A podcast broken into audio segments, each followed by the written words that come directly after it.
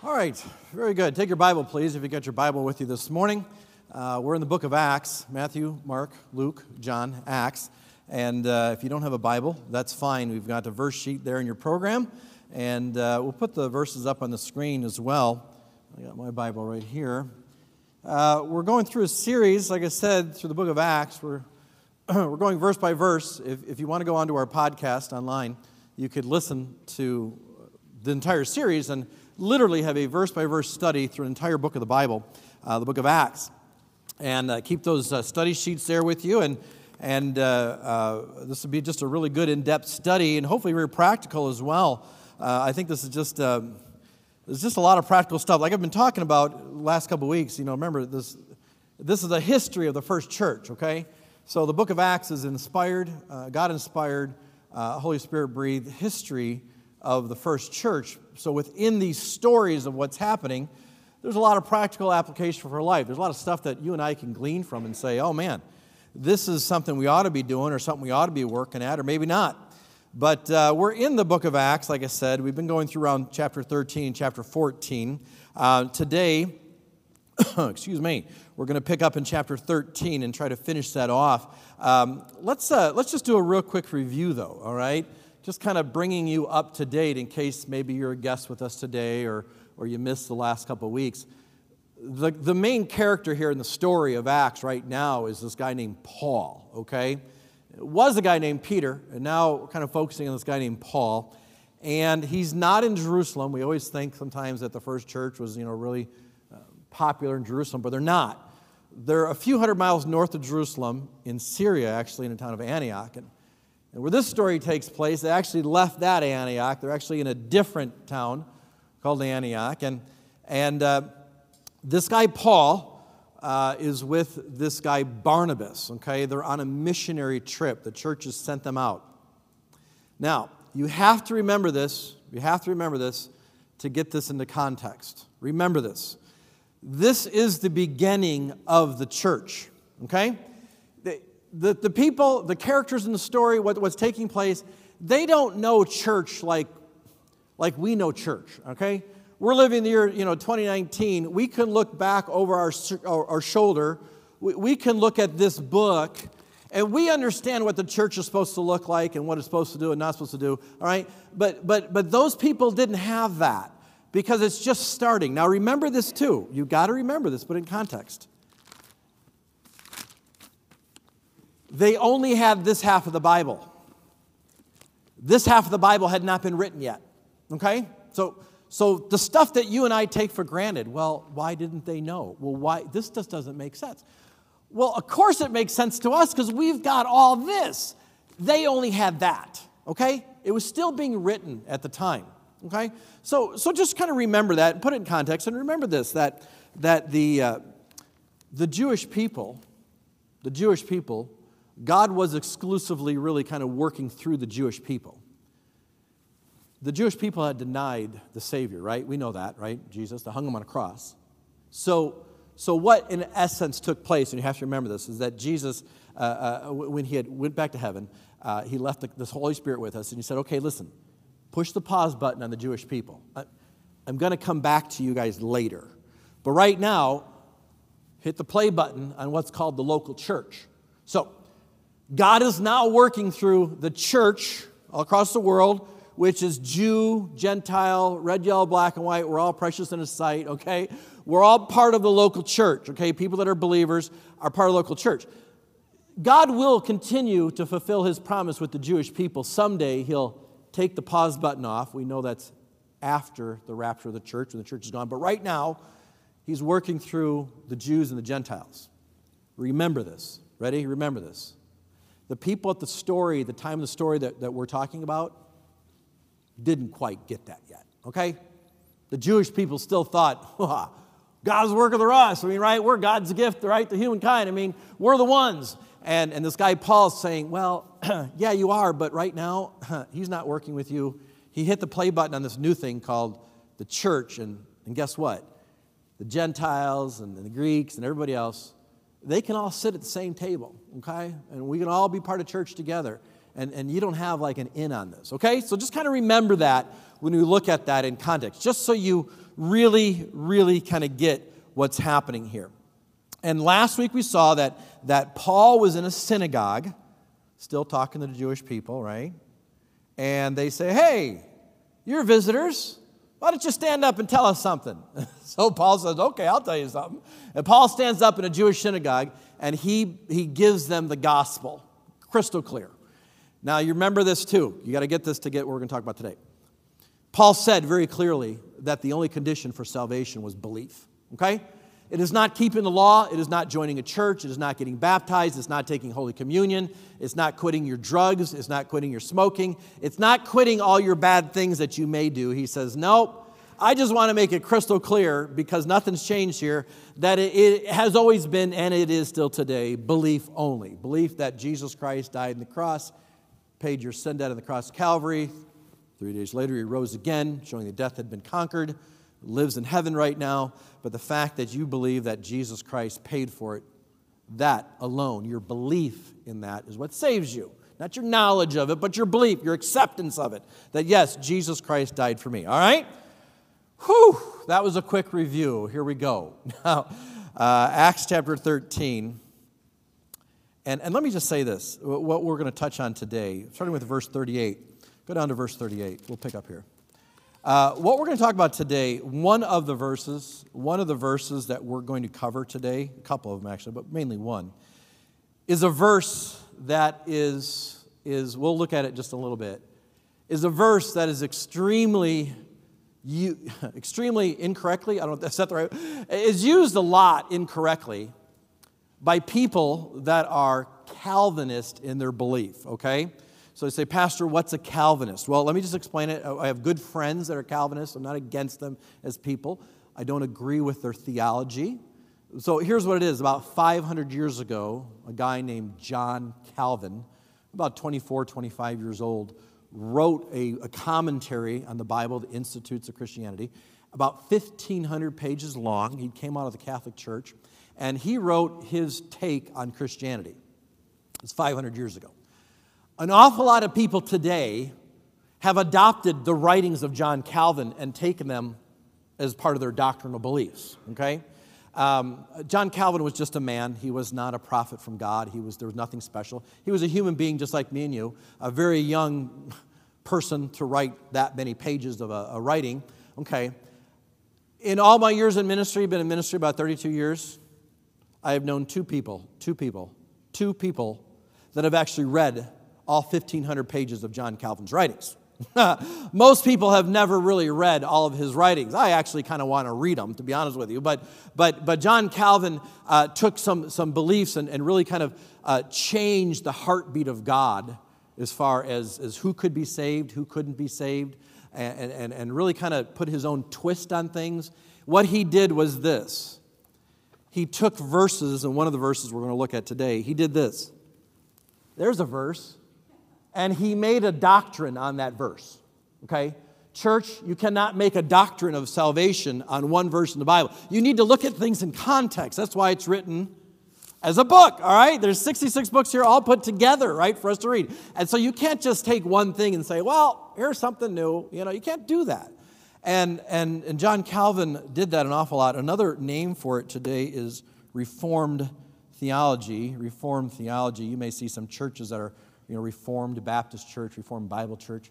Uh, not a lot of people brag about being a Calvinist, although they are a Calvinist. They, you know, here's what I would say: if you're curious, okay, if you go to a church and you're curious, does my pastor fully believe this book as it stands alone, or does my pastor believe that there's this book plus the writings of John Calvin?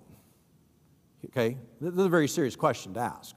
If you're questioning about that, here's what I would do I would go to your pastor and I would just ask him to his face, point blank Are you reformed or are you a Calvinist?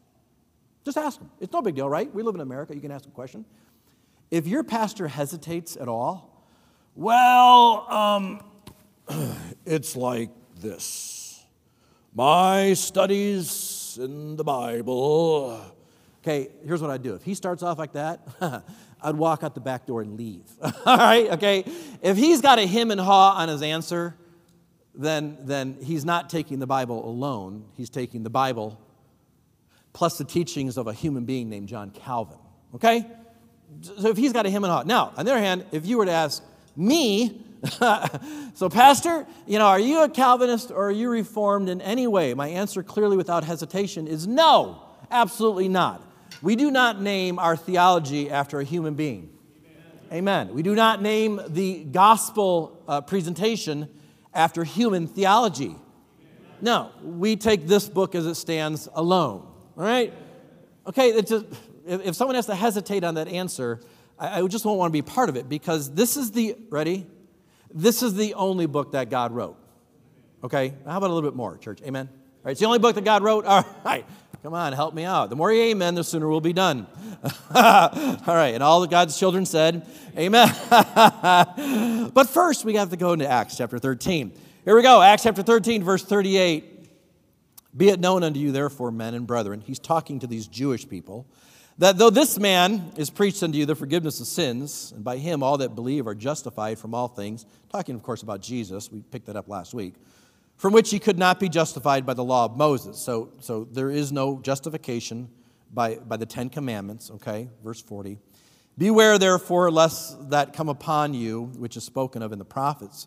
Behold, you despisers and wonders and perish, for I work a work in your days, a work which you shall in no wise believe, though man declare it unto you. So he's saying, Listen, I, I'm telling you this. We've told you this. You, you, since the time of the prophets, since the time of Adam and Eve, we told you there was a Messiah coming, okay? From the very beginning of the book of Genesis, all the way through the Old Testament, you knew that a Messiah was coming and you missed him, okay? About, about 10, 15 years ago, as the story is right now, you hung this guy on the cross. That's how long it's been since Jesus died on the cross, okay? You hung him, you missed it, okay? You guys blew this. Okay, just because it, just because from the book of Genesis to the time that Jesus came on the cross, you know, took a couple thousand years doesn't mean that God lied on his promises. No, the Redeemer was coming. It just you just didn't know when, and he came, and guess what? He came and you missed him. You, you, you passed by it, and, and, and you, you, you purposely chose not to believe that he was the Messiah, okay? Verse 42. And when the Jews were gone out of the synagogue, so church is over and they leave, the Gentiles besought that these words might be preached to them the next Sabbath. So the Jews leave church, the Gentiles, the non Jewish people, okay, anyone who wasn't a Jew, comes up to Paul and says, Hey, Paul, this is great stuff. Let's do it again next week. Huh, okay. do you think this is going to go over very well in a Jewish synagogue? not going to happen. and look at verse 43. Now, when the congregation was broken up, Many of the Jews and the religious proselytes followed Paul and Barnabas, who, speaking to them, persuaded them to continue in the grace of God. And the next Sabbath, so a week comes by, next Sabbath day came almost, now get this, the whole city together to hear the word of God. So Paul and Barnabas preach, you know, on this weekend, and next weekend the whole city comes together to hear the preaching. No advertising, no flyers, no Facebook ads, no posters, no banners hanging out in front of the church. It's just the whole city shows up. Wouldn't that be nice? now, now, just imagine that, verse 45. But when the Jews saw the multitudes, oh yeah, oh yeah, you know what's going to happen, right? Everybody know what's going to happen? Oh yeah, we don't like this. They were filled with envy and spake against those things which were spoken by Paul, contradicting and blaspheming. So the Jews are in the back of the church and they're going, well, that's wrong. That's right. Paul's saying this. I don't agree with that. No, the Torah, no, no, that's not right. No. And can you believe these guys? And they're totally ridiculing and blaspheming everything that Paul and Barnabas are saying. Verse 46. Then Paul and Barnabas waxed bold, or the word wax means like became. So then Paul and Barnabas became bold. yeah, I bet. And said, It was necessary that the word of God should first have been spoken to you. Now get this, church, get this. But seeing you put it from you and judge yourselves unworthy. Can you take a pen and underline those three words? Very important because we're going to look at those in a second. And judge yourselves unworthy of everlasting life. Lo, we turn to the Gentiles. So, you Jewish people are judging yourselves unworthy. What, what does it mean by unworthy? It's meaning that you, through unbelief and reject, that you judged yourself not wanting to listen to the gospel of Jesus Christ. Okay? Does everyone see here what it says there, I just want to be really clear before we get into the next verse. Who judged them unworthy? Did God judge them unworthy or did they judge themselves unworthy? Right? So, so you understand what they're saying? Paul's saying, listen, you Jewish people, you denied what Jesus Christ did on the cross. You don't believe it. Therefore, you, you've, just, you've just considered, you've just judged yourself unworthy of the gospel of Jesus Christ. Does it say here in this verse, now, church, get it, does it say that God judged them unworthy? Does it say that? It does not say that God judged them unworthy. Now, remember that. Remember, even back in Acts chapter 7, verse 51, it had said this You stiff necked and uncircumcised in heart and ears, you do always resist the Holy Ghost. It doesn't say God resisted it for you, it says, Who made the choice? You did. Okay, don't forget this, church. Don't forget who's making the choice here to reject Jesus. All right? Go on down. Verse 47. For such, I'm sorry, for so hath the Lord commanded us, saying, I have set thee to be a light of the Gentiles, that thou shouldst be for salvation to the ends of the earth. And when the Gentiles heard this, they were glad and glorified the word of the Lord. Now look at this. And as many as were ordained to eternal life believes. All right. Now, we're going to pause on this just for a second because we need to dig into this. We need to understand this. A lot of times, a Calvinist, someone who believes in Calvin teaching, John teaching with John Calvin, take this one verse. Now, church, just, just get this and we'll get out of here. Take this one verse and they say, See, look it. God picks who God saves. God picks choose certain people to go to heaven. God picks certain people to have eternal life. The other side of that, a Calvinist says, God then therefore picks certain people to go to hell. Okay, well, go into the nursery this morning and see all the cute little babies, probably about 10 or 15 babies in our nursery, and you sit by and you look and say, well, going to heaven, going to hell. Going to hell, you're going to hell. going to heaven? Okay, that would be disgusting. Would it not? To go into a nursery and pick who goes to heaven, who goes to hell. Okay, a Calvinist says that's basically what God does, is, is God picks and chooses heaven, heaven, heaven, hell, hell, hell, hell, hell, heaven, heaven, heaven, hell, hell, hell, okay? That changes the whole heart, the character of God. And a Calvinist or someone who reformed theology will take this verse and abuse this verse and say, see, look, and as many were ordained to, to eternal life, believe. See, look at that. The word ordained there means determined. So, and as many as were determined to eternal life, believe. See that? Now, if you look up this verse in a lot of commentaries, I'll just tell you, I'm going to save you time right now. An awful lot of commentaries skip this verse. Why? Because it's too controversial and it doesn't sell commentaries. Uh, but we're not going to skip it today. We're going to land on this verse and we're going to dig into it and we're going to actually see what it says. And we're going to, we're going to really slow down and see what this is. Now, the answer to this verse is simply in the context. Let's look back at verse 46. Look in your Bible, back at verse 46. Do you remember that I just told you that the Jews had heard the same story? And what did Paul say? They were what? Judging themselves unworthy. Not God judged them, but they judged themselves unworthy. The key here, church, to understanding this passage is to understand the fact that God, now listen to me very carefully so you understand exactly what I'm saying. To understand that God has foreknowledge. God knows everything. Do you understand? Do you get that? Maybe we, well, we kind of hard really don't get that. But God has foreknowledge, and that means that God knows everything, okay? God knows that if I were to take a left or a right step right now on the stage, God knows exactly what I'm going to do. You don't know, I don't know, but God knew before the foundation of the earth that I'm going to step to the left. He knows that. But, church, understand this, understand this, understand this. Just because God knows something in his sovereignty doesn't mean that God causes something. There's a huge difference. A Calvinist will say, well, God foreknows it. That means he forecaused it. Does not mean that at all. God did not sit here and push me, go to the left. You know, he may have known what I'm going to do, but God gives me a free will to do it. But somehow, in God and His almighty omnipotent and omniscience, He knows every possibility of every possible decision we could ever possibly make. But God doesn't cause us to make decisions. All right? So, if we understand that and we can get and grasp our mind around that, God knows who will believe. He knows that. But God does not cause anybody to believe. It's your free will, it's your free choice. We just saw that two times in the book of Acts, in Acts chapter 7, here in Acts chapter 13, that Paul made it very clear that God did not choose this. You chose to reject Jesus as your Savior, okay? The choice is yours to make. God, just because God knows it doesn't mean that He's appointed it to happen. And this verse, now look back at this verse. Let's go back to this verse and let's look at it because I want you to get this. Verse 48. And when the Gentiles heard this, they were glad and glorified the word of the Lord. Ready? Let's read it. And as many as were ordained to eternal life believed. It does not say, it does not say anything different than that. It does not say, as many as God made believe had eternal life. It doesn't say that. It doesn't say that at all. They were going to believe. God knew that they're going to believe. God determined, now th- here it is. I'm going, to, I'm going to answer it right here. God determined that all people that believe have eternal life. That's what He determined. Anybody can believe.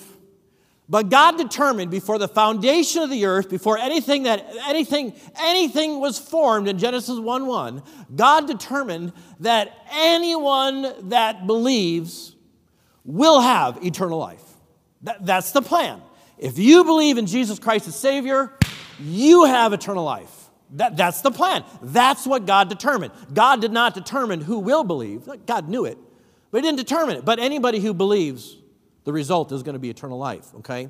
Now, here's what we're going to do I'm going to read this for you from a Greek New Testament, actually, the Greek words, okay? Uh, uh, and I, I, want to show you something here that I think is very interesting as we look at it in the, uh, in the, in the, in the text of how it was written. I'm going to read it, and you're going to see how, how the wording, you know, just kind of like if someone speaks Spanish, you know, the wording's different than what you speak in English, okay? So this was written here. This is in Greek. Of course, we speak English. I'm just going to, I'll read it here in English for you because you don't want to hear me read Greek. But, anyways, you follow along, you listen, you listen, and I'm going to read word for word how it's written in the Greek, okay? You follow along and I'll read it. See how, see how it reads differently. When the Gentiles, they were glad and glorified the word of the Lord and believed as many were ordained to a life eternal. So, what did they do? They believed. What was determined for them? Eternal life. See how that makes sense? Did God pick them to believe? It doesn't say that. It doesn't say that. It says they chose to believe, as many that believed. But it was determined for them, those that believe, they have eternal life. Here's an illustration. I want you to get this. Pretend today, pretend today that it was raining outside. Now, when I looked at the forecast this week, I thought it was supposed to rain this morning. So I thought this is going to be a great forecast, uh, a great illustration because it's going to be raining outside. And of course, it's perfectly sunny outside. So my illustration is going to fall apart. That's the way it goes. Forget the weather forecast, right? Pretend it's raining outside. Pretend church is over, and you're heading, you're, you're getting out into the lobby, and you are going to go to your car, but it's raining outside, okay? Where are you going? You're going to your what? Your car. What's it doing outside? It's what? It's raining outside. Okay, you're going to your car and it's raining. If I were to say to you, if I were to say to you, it's, it's determined, it's determined that those that go to their car are going to get wet. Now, I didn't determine who's going out to get their car. Uh, that wasn't the statement, right? What's been, what's been ordained, what's been determined is that if you choose to go outside to get your car right now, you are going to get wet. It's been determined that people that walk outside in the rain are going to get wet. The discussion is not who's going out to get the car. The discussion is that, that those people that go to get their car are going to get wet. Why? Because it's raining outside. Now, we look back at this verse and you should see it a little more clear. The discussion is not who believes, the discussion is that anyone that believes, it's been already determined by the Lord, predetermined, preordained by God, that anyone who believes has eternal life. Okay? That is the simple, clearest answer taken right from the Word of God. I didn't have to, I didn't have to scroll through any other books. I didn't have to say, well, Pastor so and so said this. I didn't have to look at a bunch of uh, commentaries. All I had to do is look at what the Bible and let the Bible answer itself. Okay? Church, just use the Bible to answer itself. Just use context, all right? And, and for someone to take that and say, no, no, no, that, that's a different way, that's because they're not looking at the verse for what it says, for what it really says. They're, they're trying to push their doctrine into a verse, all right? This way it fits. This way we understand it. Yes, God knows who it was, but God doesn't call. Uh, uh I, I, believe, Pastor, do you believe that God ha, uh, uh, has predestined us? Well, take a look at Ephesians chapter 1, verse 3 and 4. I want a bunch of verses here. I want to just nail this in the coffin since we're on it. Ephesians chapter 1, verse 3 Blessed be God, the Father of our Lord Jesus Christ, who has blessed us with all spiritual blessings in heavenly places. This is the verse that is commonly used by Calvinists. But let's look at it. What does it say? Verse 4 According as he hath chosen us in him before the foundation of the world, that we should be holy and without blame before him in love. Okay, church, look at that verse. Look at verse 4. According as he hath chosen us. Who? In him. Those of us who? That are in him. Okay, we're, we're in him before the foundation of the world, that we should be holy and without blame before him in love. He, he, he's not chosen us. The verse does not say he chose us to be in him. He's choosing us that are already in Him. Praise God. To do what? Does the verse say to be saved? The verse does not say to be saved. The verse is about our Christian service. God said this before the foundation of the earth those of you that choose to believe, I have chosen a plan, a path, a predestined a, a, a, a plan for your life. If you choose to go outside, you will get wet in the rain. Okay? You, you don't have to go outside. But if you choose to, I've already predetermined that people that go outside in the rain are going to get wet. That's all he's saying here. Whenever you see the word elect or predestined in the scriptures, remember this it refers always to service, it never once refers to salvation. It doesn't. God's plan for a believer is that they ought to serve him. And God, before the foundation of the world, said, Guess what? You became a Christian, I got a plan for your life. I do. Aren't you glad that God's got a plan for your life? Ephesians chapter 1 verse 5, having predestined us unto the adoption of children by Jesus Christ to himself according to the good pleasure of his will. Let me give you an example here on this. My son Cole is going on a Philippines trip, a mission trip to the Philippines. Now, just get it. The trip's paid for. Every all the arrangements are made. My son Cole does not have to go to the Philippines. He really doesn't.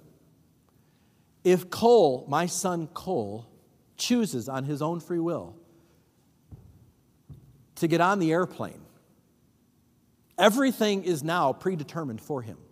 There's still free will, but, but the airplane pilot knows that the plane is going to be flying at 33,000 square uh, feet right? It's going to be doing 700 miles an hour. It's going to land in Taipei, Taiwan, and, and the hotel is planned, the meals are planned, the, the, the, the schedule's planned, the return trip's planned. Everything's laid out for them. I, I've already planned this out for you. You know, you know, I've got a plan for your trip to the Philippines. All you have to do is what? Get on the airplane, all right? Once you get on the airplane, I have a plan for your life. I, have I've already thought through this. I've figured it out here. And, and yes, you still have a free will. Yes, but I, I, I got a plan for you. And my plan for you is that you're going to go to the Philippines and you're going to minister there for 20 days. And, and you're going to be going to all these public schools. You're going to be teaching the gospel. And You're going to teach about creation to all these people. That's the plan I have for you, okay? You may not want it. You may not do good at it. You may stumble along the way. But sure enough, I got a plan for you when you go on the mission trip. But it's your choice. It's your choice if you get on the airplane or not, okay? Uh, the Christian life is the same way. God says, listen, you, you can choose to get, you can choose to become a Christian. That, that'd be great. I'd love it. My desire is for all men to become a Christian. That's wonderful. And the moment you become a Christian, I just want to let you know before the foundation of the earth, I've got a plan for your life. I, I got something big for you to do. I got something awesome for you to do.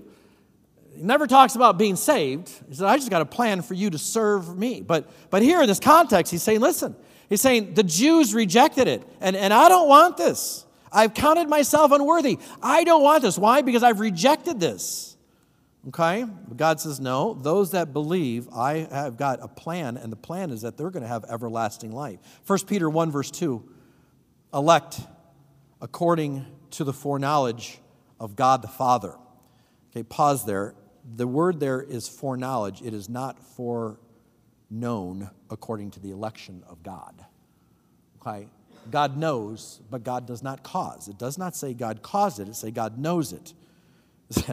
that would be the Calvinist reading of it if you were to say foreknown according to the election of God. There are uh, there's people that choose to get on the airplane. God happens to know who's going to get on the airplane, and God has a plan for their life. But not everyone gets on the airplane. Okay? Just because God knows doesn't mean that God causes it. Church, let me just say this.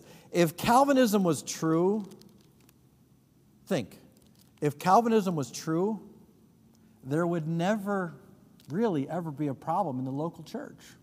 Because we'd all be persevering together. We'd all be like oh, always in perfect unity with God. And you know what? There wouldn't be church splits. There wouldn't be church problems. People wouldn't leave the church. Why? Because we'd all be, per, we'd all be persevering to the end. We'd, we'd, all be, we'd all be on that same page. So if Calvinism was true, there wouldn't be, ever be problems in the church. The churches would be packed full of people. You would, you would never leave a church and stop going to church, right? Of course not. Of course not. Acts chapter 13, verse 49. Let's finish this up. And the word of the Lord was published throughout all the regions. So they spoke it out by mouth. They spread the word. They published it out. Verse 50. But the Jews stirred up devout and honorable women and the chief men of the city and raised persecution against Paul and Barnabas. Yeah, you think? And expelled them out of their coast. So they get together and say, You guys get out of here. Verse 51. But they shook off the dust off their feet against them and came unto Iconium, verse 52. And the disciples, so what just happened? They just got kicked out of town. The government said, You, out of here. Verse 52. And the disciples were filled with sadness and crying and, and weeping. And they went on Facebook and they complained and they texted all their friends, and woe is me. And they left the church and they stopped reading their Bible. Is that what it says? No. Church, read verse 52 with me out loud. Here we go. And the disciples were filled with joy and with the Holy Ghost. They were busy serving the Lord, and the result of serving the Lord was persecution. And the result of the persecution, church, three letter word, starts with the letter J, was what? Joy. Say it again one more time joy. You're going to serve the Lord, you are going to have persecution, there's going to be conflict. And the result of that ought to be joy in our life. Luke chapter 6 Blessed are ye when men shall hate you, when they shall separate you from their company, and shall reproach you and cast your name as evil for the Son of Man's sake. Rejoice you in the day, and leap for joy.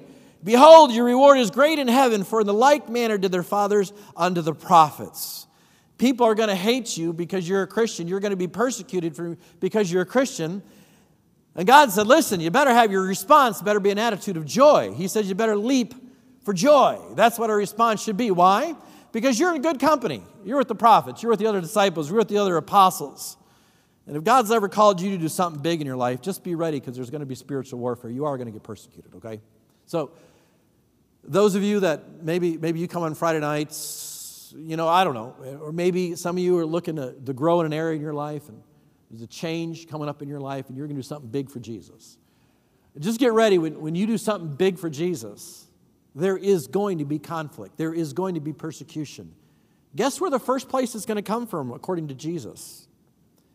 Your family is going to be the first place that you're going to get resistance. You want to do something big for Jesus, and you're going to get kickback, you're going to get resistance, you're going to get persecution from your family first.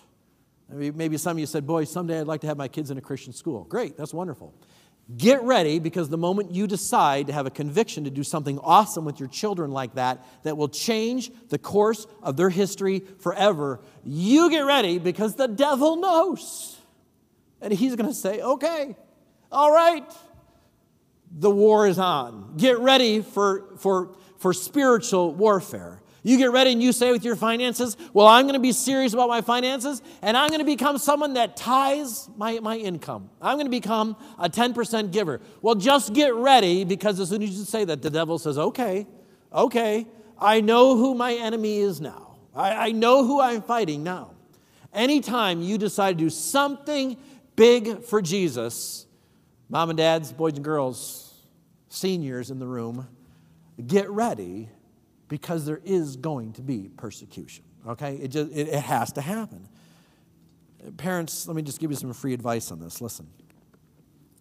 Don't, don't let your kids walk the line in their Christian life, okay? Parents, have, have a goal to do something big with your kids for Jesus, okay? You, parents, now I'm, I'm even talking to parents with little babies, okay, little kids. You have a goal, you have a desire, you have an expectation for your kids to do big things for Jesus. Don't let your, your kids live on a life that they're standing on the line between what I should do and what I shouldn't do. And whoa, whoa, I'm over here this weekend, but I'm going back to church tomorrow. Parents, don't do that with your kids. You will ruin them, and you'll come back crying to me when they're in their 20s because they've wasted their life already and made huge decisions that have cost them a lot. Why didn't the church help? Well, the church helped. You blew it. Don't blame the church. Parents, have expectations for your kids to do something big for Christ. Have expectations for your kids that, that, that, that God has a plan for your life. I don't know what it is, but I'm sure it's big, and I want God to do something big through your life and do whatever it takes to help them see the big plan that God has for their life. Get them involved in mission work, get them involved in your local church. Teach them how to be generous with their finances. Have them hang around uh, uh, uh, Christian kids that are a good influence. Don't, don't have them watch the, the garbage on television. Don't have them listen to the garbage of the world. Don't do that. Have a plan that I want you to be everything that Jesus wants you to be. He said He has a plan for your life. I don't know what it is, but I want to prepare you for being doing something big. For whatever God has, I want you to be ready instead of maybe making a decision when they're young that could severely limit their availability for Jesus. You know what I'm talking about. Living a life of regret. I coulda, woulda, shoulda. Why didn't I? This has handicapped my decisions for what I'm going to do for Christ. Parents, you got one shot to raise your kids. You better not blow it. You, well, kids in Christian schools don't always turn out right. You're absolutely right. But it sure gives them a whole lot better chance. That's all, that's all it's about, man. It's just Let's just give our kids every chance. I'm, I'm optimistic about the kids in our Christian school. I'm just telling you. I'm optimistic about the kids in this church.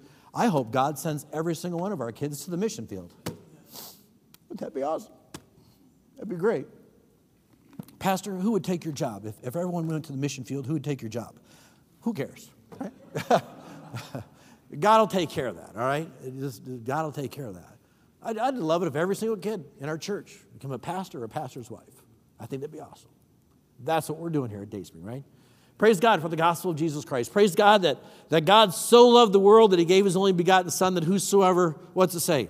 Whosoever believes, not gives money, not goes to church, not gets baptized, whosoever believes has everlasting life. I'm thankful for that verse in the Bible. John chapter 3, verse 16. That's a verse we ought to memorize, right?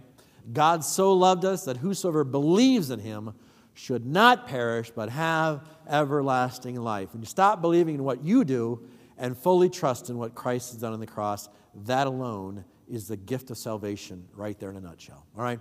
Church, let's close with a word of prayer. Let's be done today. Father, we're thankful for our study in the Word today. We're thankful that you taught us here from the Scriptures. We're thankful for Paul waxing bold and Barnabas, and they stood up and preached the truth. Father, when we do something like that, we are going to experience persecution. Help us not to quit. Every single one in this room, myself included, help us not to quit. Help us to be aware that when we do something big for Jesus, there's going to be spiritual warfare, there is going to be kickback, there's going to be resistance from family and friends. But Lord, we're still going to do what's right because it's the right thing to do. Help us to raise our children to love you and we're still going to do what's right. Not because it's popular, not because it's what everyone else is doing, but just because it's the right thing to do. May every child in this church end up in full time ministry. That would be a blessing and mission accomplished of Dayspring Baptist Church. We pray all these things in your name we ask. Amen. Amen.